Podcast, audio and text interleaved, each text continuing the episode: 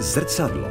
Portréty výjimečných žen a mužů, tentokrát producentky a režisérky Hany Třeštíkové. Pro mě je kultura absolutně přirozená součást mýho života. Aniž bych to plánovala, tak se postupně ten zájem rozšiřoval víc a víc. Kromě toho setkávání se, tak jsem narazila na partu lidí, kteří řešili, že by se měl pokácet platan nad školkou, do kterých jsem chodila. V soukromém životě já bych se přála založit rodinu. Myslím si, že ještě není pozdě. Ve veřejném prostoru je slyšet, ale ne kvůli slavnému příjmení. Svoji pozici si vydobila sama jako vystudovaná filmová producentka i jako aktivní kulturní politička. Empatická, silná, se schopností vidět a řešit problémy a měnit věci k lepšímu.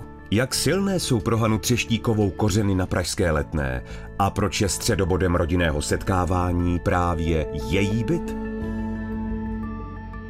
Já jsem vlastně ke kultuře byla vedena od malička. Já jsem vyrůstala v prostředí, kdy na jedné straně jsem se pořád dokola koukala na videu na máminy dokumenty a na druhé straně byl prostě táta se svým sbíráním obrazů a umění a vyrůstala jsem obklopená téměř jako v galerijním prostředí a do toho jsme chodili různě na vernisáže a s mámou jsem chodila do divadla, takže pro mě je kultura absolutně přirozená součást mýho života. A aniž bych si to uvědomovala, tak vlastně jsem si vypěstovala jednak nějaký vkus, jakože si ho umím sama třeba definovat, co mě zajímá, co mě nezajímá a když už mě to třeba nezajímá, tak si umím říct, proč mě to nezajímá nebo proč se mi něco nelíbí. Já si myslím, že kultura je, když ti chutná jídlo nebo když prostě cítíš hezký parfém nebo prostě když se hřeješ o sluneční paprsky. Je to něco, co dejme tomu klidně nemusíš mít, přežiješ, můžeš dejchat bez toho,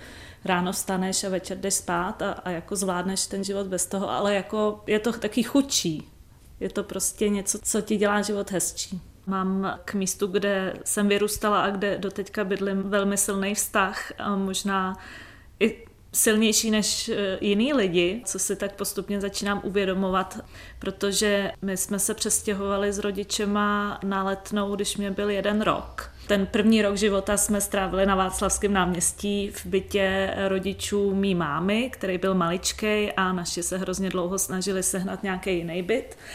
A to, že jsme se ocitli na letný, byl výsledek eh, velmi promyšleného a strategického tahu mýho tatínka, který všechno vždycky takhle velmi detailně promýšlí. A ten si na mapě udělal nějaký různý kružnice, vzdálenosti, bydliště od parku, od městské hromadné dopravy, od centra a vyšly mu nějaký podle tohohle algoritmu místa, kde by ideálně chtěli žít s mámou a jedno z těch míst bylo Letná. Pak to bylo téměř zázrak, že našli vhodný byt eh, tady v Kostelní ulici v prvním patře, kde jsme bydleli nepřetržitě až do mých, já nevím, asi 20.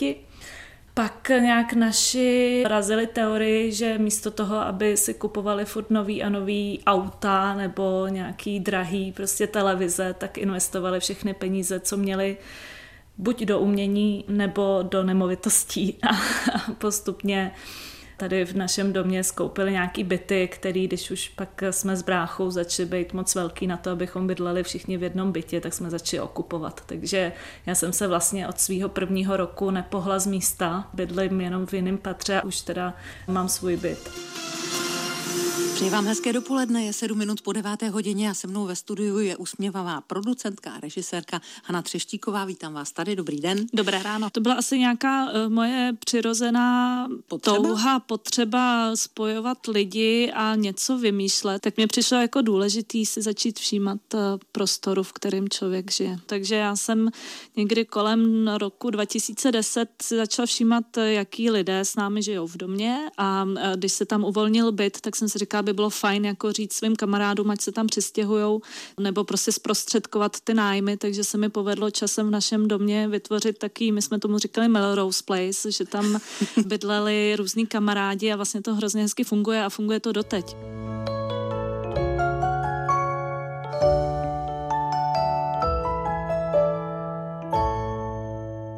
Hodně těžím z toho, že tu čtvrť dobře znám a že mně přijde až chvílema, že má takový vesnický charakter, kdy prostě Víš, že tady paní Schánělová má mandl a tamhle Jakešovi mají restauraci a paní Pošťačku znáš a tamhle jedu do servisu k bratřím Sekirům, s kterými jsem chodila na základku a vlastně tohle si hrozně cením.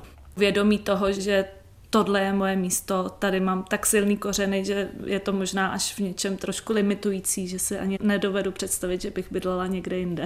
A zároveň já jsem tak měla chuť eh, dělat taký společenský večery, co jsem organizovala nejdřív u svého bráchy v ateliéru, takže taký bytový semináře, eh, říkala jsem tomu společnost K14 podle toho domu, kde bydlíme a to byl taky asi nějaký začátek mýho pozdějšího angažmá, bych řekla. No a z toho zájmu o tenhle dům konkrétně jsem postupně ten zájem rozšiřoval. Někdy v tom momentě otevřeli Jakešově za rohem Bistro 8. S těma jsem se hodně zkamarádila a začali jsme vymýšlet, co bychom mohli dělat tady ve větším, širším okolí a začali jsme dělat nějaký sousedský branče, taky ty akce jako přines bábovku, ochutnej sousedovu. Do toho jsem začala dělat Bio Oko knižní bazar a vlastně aniž bych to plánovala, tak se postupně ten zájem rozšiřoval víc a víc. Kromě toho setkávání se, tak jsem narazila na partu lidí, kteří řešili, že by se měl pokácet platan nad školkou, do kterých jsem chodila, to je tady přes ulici. A mě to samozřejmě začalo vadit, takže na ty jsem se napojila a to už byl téměř krůček k tomu se angažovat politicky. Já vlastně si nějak docela dlouhodobě zakládám na tom, že mám dlouhodobý kamarády. Takže já mám taky jako svý partičky lidí, který mě provázejí prostě desítky let. Jedna z těch partiček jsou takzvaný letná ladies, což jsou holky, s kterými jsem chodila na základku. Kamarádíme se těch, Maria, 33 let, dejme tomu. Asi jsem byla trošku divný dítě, protože někdy ve čtvrtý třídě na základní škole se ke mně dostala brožurka eh, prvního obnoveného reálného gymnázia, Porgu, což byla tenkrát eh, nově založená škola a eh, já jsem tu brožurku přečetla asi stokrát a vlastně strašně jsem začala snít o tom, že půjdu na víceletý gimpl. A opravdu to bylo někdy ve čtvrtý třídě, takže jsem donutila naše, aby mě tam přihlásili. Rozhodně to pro mě bylo iniciační doba, protože jsem tam poznala vlastně celou generaci lidí, s kterými se doteďka někde potkávám v různých pozicích, v různých eh, situacích a ty absolventi si myslím, že doteďka vlastně opravdu jsou velmi jakoby aktivní v té naší společnosti. Po maturitě jsem velmi záhy začala pracovat u filmu a tam jsem nazbírala spousta dalších lidí, ale taková základní samozřejmě skupina lidí jsou famáci.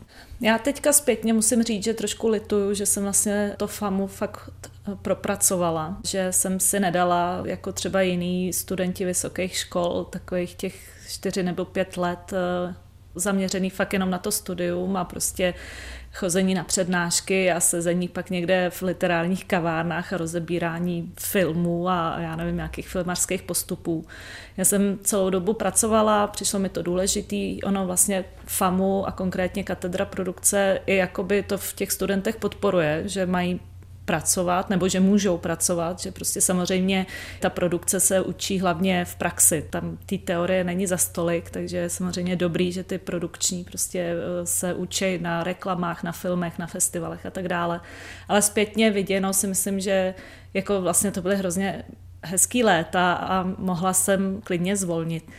Já na FAMu hrozně ráda vzpomínám, protože my jsme byli dobrý ročník, do teďka se kamarádíme, to ne všude se stane, my jsme nějak si tam všichni sedli, víme o sobě, kolikrát jsme se i potkali v práci, nebo jsme se navzájem dohodili nějakou práci. I to, že jsme se tam potkali s různýma profesorama, kteří byli klíčoví pro českou kinematografii, vlastně zpětně vidím jako důležitý momenty. Zrcadlo producentky a režisérky Hany Třeštíkové. Před Londýnem, to mě bylo nějakých 26, dejme tomu, tak um, eh, já jsem si žila tady spokojený život v Praze a vlastně nějak jsem ho jako nehodnotila, prostě mě to přišlo, že je to tak, jak má být, nebo že je to všechno v pořádku. A vlastně v tom Londýně jsem si uvědomila jednak, jak moc jsem tady zakořenila, mě se strašně stejskalo, až kolikrát hystericky se mi stejskalo prostě třeba po loužích eh, na náměstí republiky. Tam byly taková zvlněná prostě dlažba a mě, když pršelo, tak se tam dělaly louže a já jsem si v tom Londýně prostě o nich jako přemýšlela, jo, tak to bylo až někdy prostě spíš humorný. No a do toho jsem si uvědomila, jak eh, jsem měla dobře rozdaný karty na začátku života. Něco, co neumíš ovlivnit, ale prostě stalo se mi to štěstí, že jsem se narodila do celkem dobře situované rodiny, žiju v Praze, v bezpečném městě a prostě všechno se vlastně tak nějak hezky daří. Ale když jsem byla rok v tom Londýně, tak najednou o všechno jsem se musela nějak postarat, všechno jsem si tam musela jako vydobít a vlastně nějak jako znova postavit a teprve jsem viděla, jaký to je začít někde znova nebo prostě nějak se jako vydrápat do nějaký příjemné situace, kterou já jinak v Praze zažila sama od sebe. To byl pro mě zcela zásadní moment, takový jakoby iniciační rituál vylítnutí z hnízda, protože do té doby vlastně mě nic nenutilo opustit eh, bezpečný přístav kostelní, rodiče v jiném patře, brácha v dalším patře. Měla jsem to tady taky hezky bezpečný, milý a pak najednou jsem odjela do toho Londýna, kde jsem bydlela v šílených bytech. Já jsem tam ze začátku vůbec neměla žádný peníze, takže jsem věděla, že mám třeba dvě libry na den a z toho jsem se snažila nějak poskládat aspoň základní potraviny. Ale pak jsem se tam chytla, začala jsem pracovat jako servírka v jedné hospodě a vlastně absolutně jsem tam obstála, když to tak řeknu. A odjížděla jsem s takovým dobrým pocitem, že jsem zvládla i život v Londýně. Co byl takový zajímavý moment, že vlastně z té hogofogo letný, kde prostě člověk jako je etablovaný a jak prostě seš jako pevně ukotvená ve svém životě, tak najednou jsi v Londýně, kde jsi nikým, jsi víceméně na úrovni gastarbeitera z východu. Oni se k tobě taky tak vlastně chovají, protože nerozlišují, jestli jsi Polka nebo Slovenka, Slovinka, Ruska, Češka, prostě všichni jsme z východního bloku. Taková ta nájemní síla, kterou oni, ty Londýňani, ani pořádně nevnímají, že tam existují. Tak když jsem se pak vrátila do Prahy, tak jsem si uvědomila, jak málo já třeba tady vnímám tyhle ty lidi, co žijou v Praze. Samozřejmě spousta Ukrajinců, co tady žili do té doby, ještě dávno před válkou, tak uh, ví, že tady žijou, ale prostě nemá s nimi téměř žádný kontakt. Tak uh, byl takový docela moment, který jsem si uvědomila, jak jsou ty karty rozdaný, jak je složitý to pak s nima hrát.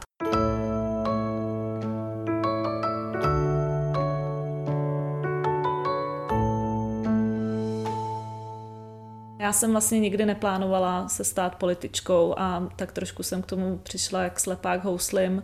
Začalo to tím, že jsem po prvních prezidentských volbách, kdy vyhrál Miloš Zeman, byla v šílené depresi a napsala jsem post na Facebooku, že se musíme nějak zapojit a ozvalo se několik politických stran a mezi nima Jan Čižinský s tím, že se chystá založit Prahu 7 sobě, tady na Praze 7 a to bylo rok 2013. Já to chvíli zvažovala, pak jsem teda kejvla a aniž bych to čekala a aniž bych to plánovala, tak jsme ty volby v roce 2014 vyhráli a mě bylo nabídnuto místo radní pro kulturu, což já jsem v té době téměř nevěděla, co radní pro kulturu dělá. Já jsem o tom nikdy nepřemýšlela, ale mám ráda výzvy, takže jsem si řekla, tak to zkusím a začala jsem se seznamovat vůbec s tím, co rada a radní dělá a jak funguje zastupitelstvo a tak dále.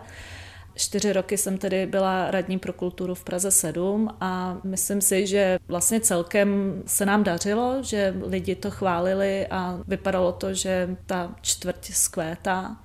Tak ke konci toho volebního období nás nenapadlo nic lepšího, než kandidovat i na magistrát. A opět, eh, já jsem to neplánovala, já potom nějak netoužila Kromě toho, že jsme dostali moc hezký vysvědčení od voličů tady na Praze 7, s tím, že jsme dostali víc hlasů než před těma čtyřmi lety, tak vlastně nás zvolili i na pražský magistrát. A to bylo rok 2018 a opakovala se situace. Dostala jsem nabídku být radní pro kulturu hlavního města Prahy s tím, že jsem potom nějak netoužila, neplánovala jsem to a moc jsem ani jako neměla představu rozsah té práce, kterou to obnáší, ale opět mám ráda výzvy, takže jsem to vzala a čtyři roky byla radní pro kulturu hlavního města Prahy. Být radní pro kulturu, já jsem pochopila, že je víceméně dvousměný provoz, protože pokud to chceš dělat opravdu svědomitě a tomu prostředí rozumět a vědět, co se děje, což si myslím, že je prostě součást té funkce, tak jedeš na dvě směny. Přes den seš k dispozici pro všechny možné jednání, ať jsou to politické jednání, ale je spousta samozřejmě schůzek, lidi se s tebou chtějí potkat, potřebují s tebou probrat nějaké věci, chtějí od tebe slyšet názor, potřebují třeba s něčím pomoct a tak dále. Plus do toho máš takovou tu klasickou operativu typu maily, telefonáty a tak dále to vyjde klidně na celý den, tahle agenda a pak eh, běžíš domů, většinou se rychle převlíknout a večer do divadla, na koncert. Eh, Praha samozřejmě je kulturou nabitá metropole, takže není to povinnost, ale radní pro kulturu by měl stihnout co nejvíc těchto aktivit, aby věděl, co vlastně podporuje nebo o co se v Praze děje. Ať je to nezávislý divadlo, ať je to zahájení Pražského jara nebo vernisáž výstavy. Téměř každý den bys mohla být klidně třeba na deseti místech a ty samozřejmě bys měla volit tak, aby to plus minus si pokryla, aby třeba se někdo necítil jako zanedbaný a tak dále. Zrcadlo producentky a režisérky Hany Třeštíkové. Co si nejcennějšího odnáším je radost z toho, jak eh, pestrá kulturní nabídka v Praze existuje a že můžeš v jeden moment zažít eh, imerzivní divadlo někde v téměř rozpadlý boudě a ve stejnou dobu jít ve večerních šatech na filharmonii. To mě přijde vlastně nejcennější, jo, že kdo má zájem o to v Praze něco kulturního zažít, tak má velkou nabídku, z který si může vybrat. A nejenom, že ta nabídka je široká, ale myslím si, že i dostupná, že vlastně se tady profiluje jak fancy kultura, kde si musíš připlatit za lístek, ale taky kulturní vyžití, který téměř nic nestojí. Tak z toho mám radost. Já jsem si toho předtím nevšímala. Já jsem eh, se hodně orientovala na film, chodila jsem hodně do kina, na festivaly filmový a vlastně jsem si nevšímala moc, eh, co všechno ta Praha ještě nabízí. Teprve tím, že jsem se stala radní, nejdřív teda v Praze 7 a pak v Praze celkově, tak eh, prostě začala jsem víc chodit i na jiný žánry a teprve v tu chvíli jsem zjistila, co všechno se dá v Praze dělat.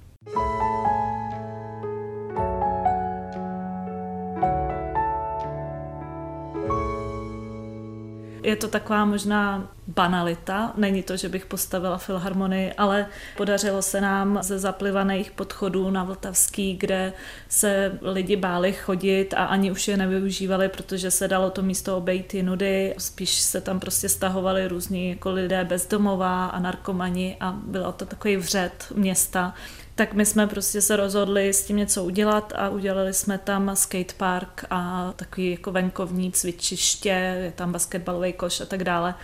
A je to využívaný, což jako je pro mě největší odměnou, když tam tudy jdu a slyším z dálky už ty rány od skateu, že tam prostě lidi jsou a mě na tom baví nejenom to dané místo, že jsme tomu pomohli, ale vlastně jakoby i to, že jsme ukázali třeba mladý generaci nebo teenage room, že prostě město dělá i něco pro ně, protože ta pozornost se často vztahuje spíš na malé děti, na školní hřiště nebo na dětské hřiště a tak dále a pak už ty lidi ať rostou, jak potřebují.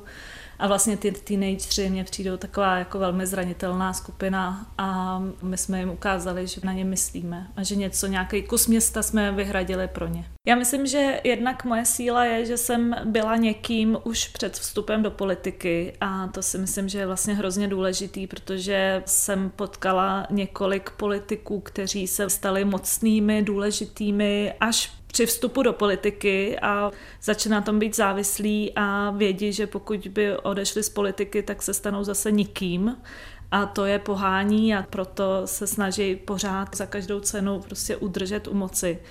Já jsem do politiky šla ve chvíli, kdy jsem měla celkem slušně rozjetou kariéru filmařky a měla jsem spoustu projektů a vlastně jsem to nějak neplánovala. I ještě během toho, co jsem třeba byla místo starostkou v Praze 7, tak jsem ještě spousta projektů dodělávala a tu politiku jsem brala jenom takovou jakoby odbočku od svého původního života. Věděla jsem celou dobu, i co jsem byla radní pro kulturu, že vlastně to je, dejme tomu, jenom teďka nějaká služba, kterou vykonávám, ale prostě pak se vrátím k tomu svýmu původnímu životu a dál budu dělat, co chci já a ne, co prostě je potřeba v té politice. Takže já jsem pořád to nebrala jako nějaký svoje hlavní životní poslání někde schůzovat a jednat a to si myslím, že vlastně člověka nejvíc ochrání od toho, aby se začal považovat za moc důležitýho. Co já jsem si odnesla ze svý zatím přerušený teda kariéry producentky a dokumentaristky je, že to nejde dělat, pokud člověk nemiluje lidi. A aniž bych si to jakoby uvědomila předtím, než jsem to začala dělat, tak vlastně lidi mám ráda. Je tam potřeba zcela zásadně zájem o lidi a umění je poslouchat, umění naslouchat. To je sice taky kliše, ale to je celkem jako alfa a omega prostě mít zájem. A já jsem to v sobě objevila vlastně až téměř v průběhu toho, kdy jsem začala dělat ty dokumenty. Já mám v krvi dokument, na máminy dokumenty jsem se dívala už jako malička, furt dokola na videokazetách, takže evidentně nějakou stopu to ve mně zanechalo. Mám k ním blízko, ale to, že vlastně jsem pravděpodobně zdědila nebo odkoukala ale spíš prostě si myslím, že to mám v krvi. Ten zájem o lidi jako takový, tak to jsem si uvědomila až jako v průběhu toho natáčení, protože mě vlastně ani tak eh, jako na tom nebavilo to samotné filmování, ale spíš dostání se do toho příběhu nějakého konkrétního člověka. Co mě nejvíc eh, vadilo v politice je, že tam jsou hodně lidi, kteří se poslouchají sami sebe rádi, ale neposlouchají ty ostatní. A tudíž spousta věcí se nemůže posunout, protože prostě tam nedojde k eh, přesunu těch informací a těch základních nějakých tezí, že se prostě ty lidi neposlouchají. No. Tak eh, já jsem se vždycky snažila třeba, když za mnou chodili různí jako kulturní aktéři s problémama a tak dále, tak je opravdu jakoby poslechnout a snažit se pochopit, co potřebují a jak bych já jim mohla pomoct.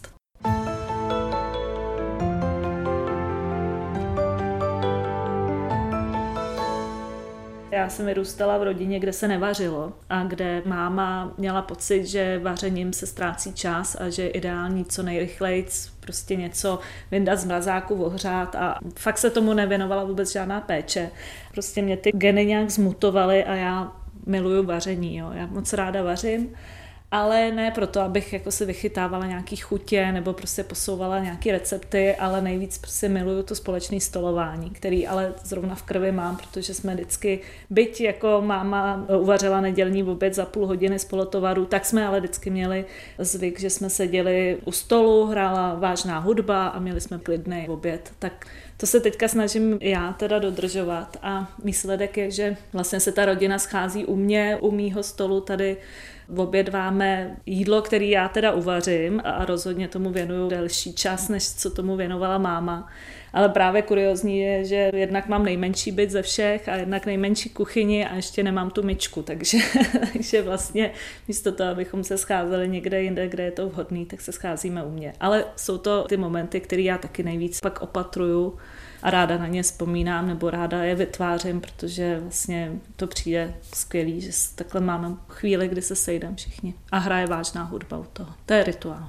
Mám staršího bratra a vždycky jsem se pohybovala ve společnosti starších kluků, protože jsem chodila s ním různě po partičkách a tak dále, tak mám hodně pozitivní vztah ke klukům nebo mužům jako takovým. Nepovažuji je za nějaký nepřátelé nebo nebojím se jich, umím s nima mluvit a tak dále. Ten vztah se starším bratrem byl pro mě absolutně důležitý od malička a on byl tady pro mě, ochraňoval mě různě, mě provázel tím životem v pubertě. My jsme vždycky drželi spolu. Myslím si, že jak v dětství, tak pak v dospívání jsme byli vůči sobě loajální a nebonzovali jsme se navzájem rodičům a měli jsme se rádi. Já si toho hrozně vážím, že ten brácha sebou vzal o čtyři roky mladší ségru a nestyděl se za mě. Mě dělá radost, eh, když mám čas jenom pro sebe, když můžu být sama a třeba na nikoho dlouhé hodiny nepromluvit, ale zároveň mě dělá radost, když tenhle čas, kdy jsem sama, vystřídá čas, kdy mám kolem sebe lidi, co miluju, což prostě je moje rodina, ale mý nejbližší kamarádi. Typicky ideální čas je, že v jeden den jsem na chalupě sama pod ořechem si čtu a druhý den přijede spousta lidí a grillujeme tam a povídáme si a sedíme pod stromem a zpíváme třeba i u kytary. Jo. Když tohle je vybalancovaný, tak eh, to mám radost.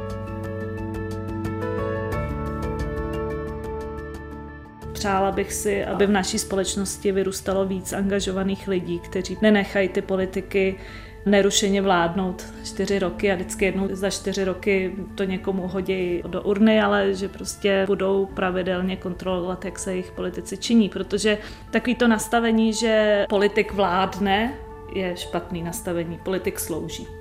Já bych si přála, abych byla šťastná. Ono, Ježíš Maria, je to strašný kliše, ale vlastně se od toho odvíjí všechno ostatní. Buď ať jsem šťastná klidně jako producentka, nebo ať jsem šťastná jako politička, nebo ať jsem šťastná, že začnu vyrábět marmelády, protože projdu nějakým vyhořením. V soukromém životě já bych se přála založit rodinu. To doufám, že se mi někdy splní. Myslím si, že ještě není pozdě. Takže bych eh, to teď viděla tak, že jsem si odpracovala svoji službu veřejnosti a teď bych se chvíli věnovala sama sobě. Další díly zrcadla najdete na webu Dvojky, v aplikaci Můj rozhlas nebo na dalších podcastových platformách.